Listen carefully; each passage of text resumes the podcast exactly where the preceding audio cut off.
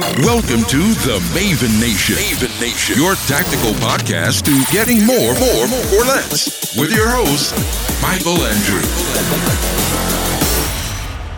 Ladies and gentlemen, good morning. My name is Michael Andrew. I'm also known as Michael the Maven online. I am a photography instructor and I sell training videos on in terms of how to make great pictures with your Canon or your Nikon.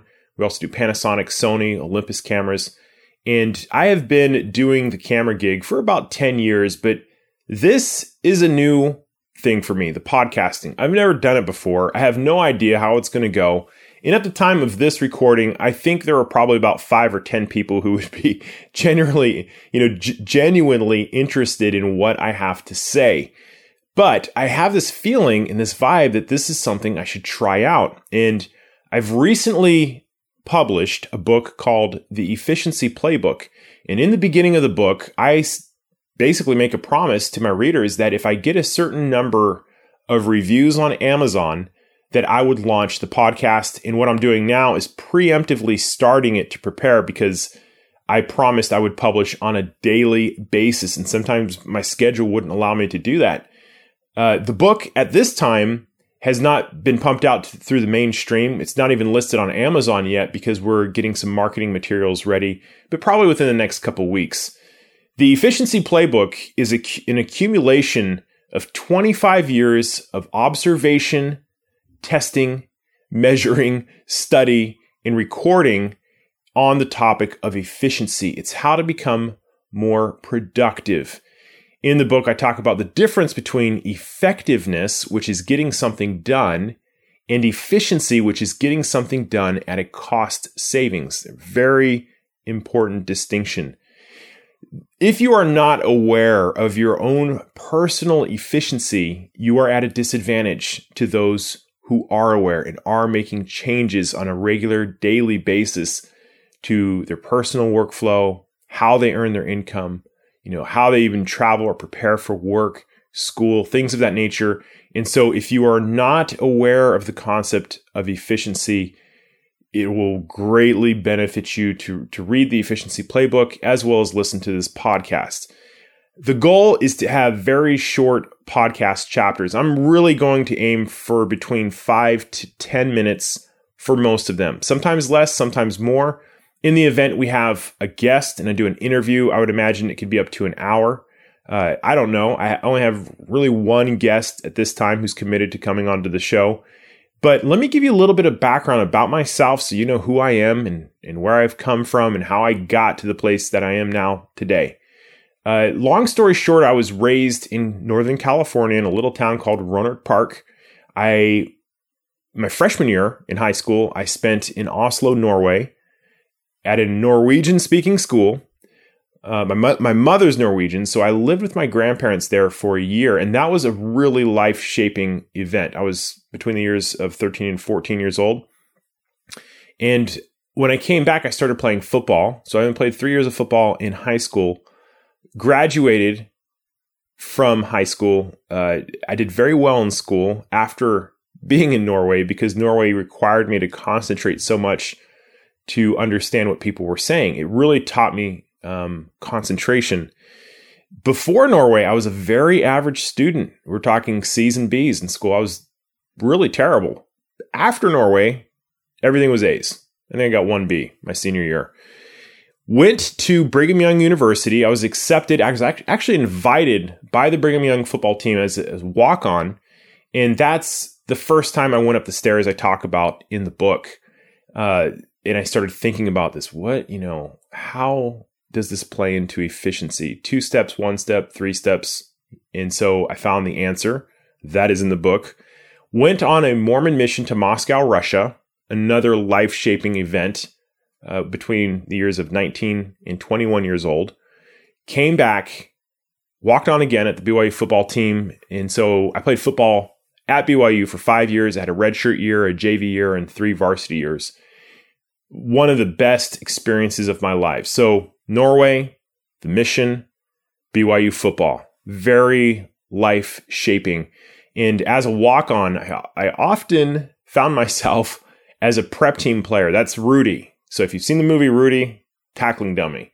And I was the only walk on for my freshman year to play or to make it, you know, on the team all five years and to last and not quit. So I believe that was a very life shaping event. I think it made me really tough because you're basically, you know, hitting guys much bigger than you sometimes. And it just makes you tough, especially if you're not on a scholarship.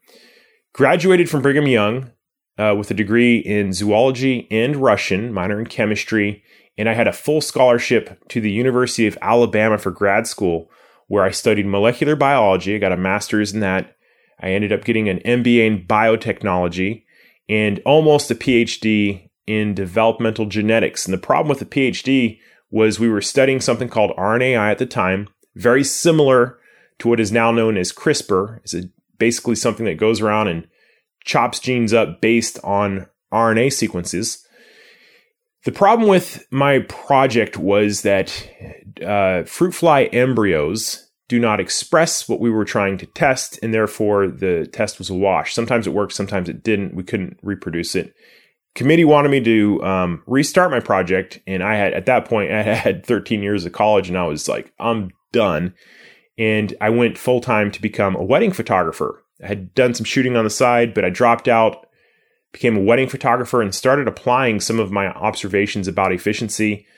Uh, did that for couple years as a full time photographer, and then started migrating my way back west. First in Utah for about eight months, and then Arizona for about two years, and then I finally decided to move to uh, Hawaii, where my family was, and I have been here ever since. And I love living in Hawaii. I travel all the time for work.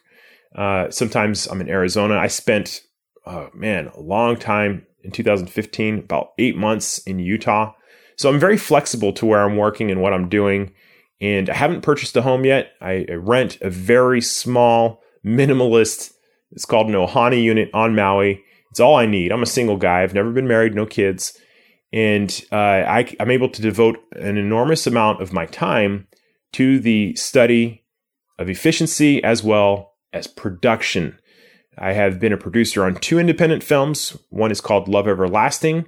The other is called Sacred Vow. I was also the cinematographer on that. I have a YouTube channel under the name of Michael the Maven. I teach photography and do camera reviews.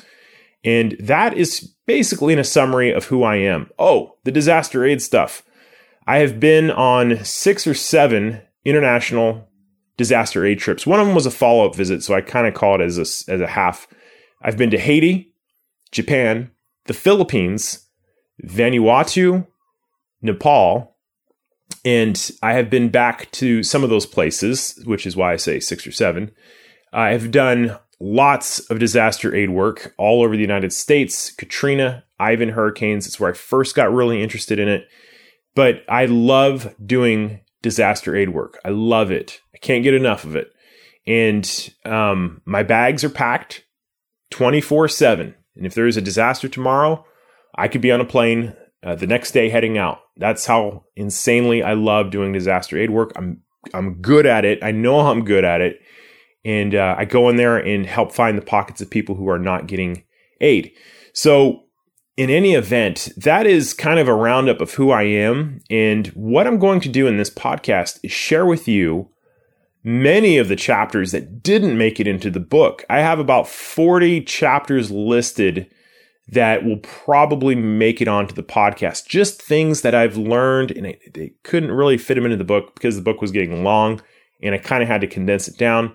So that's what we're going to start with on this podcast. My main goal is to feed you, is to make you better.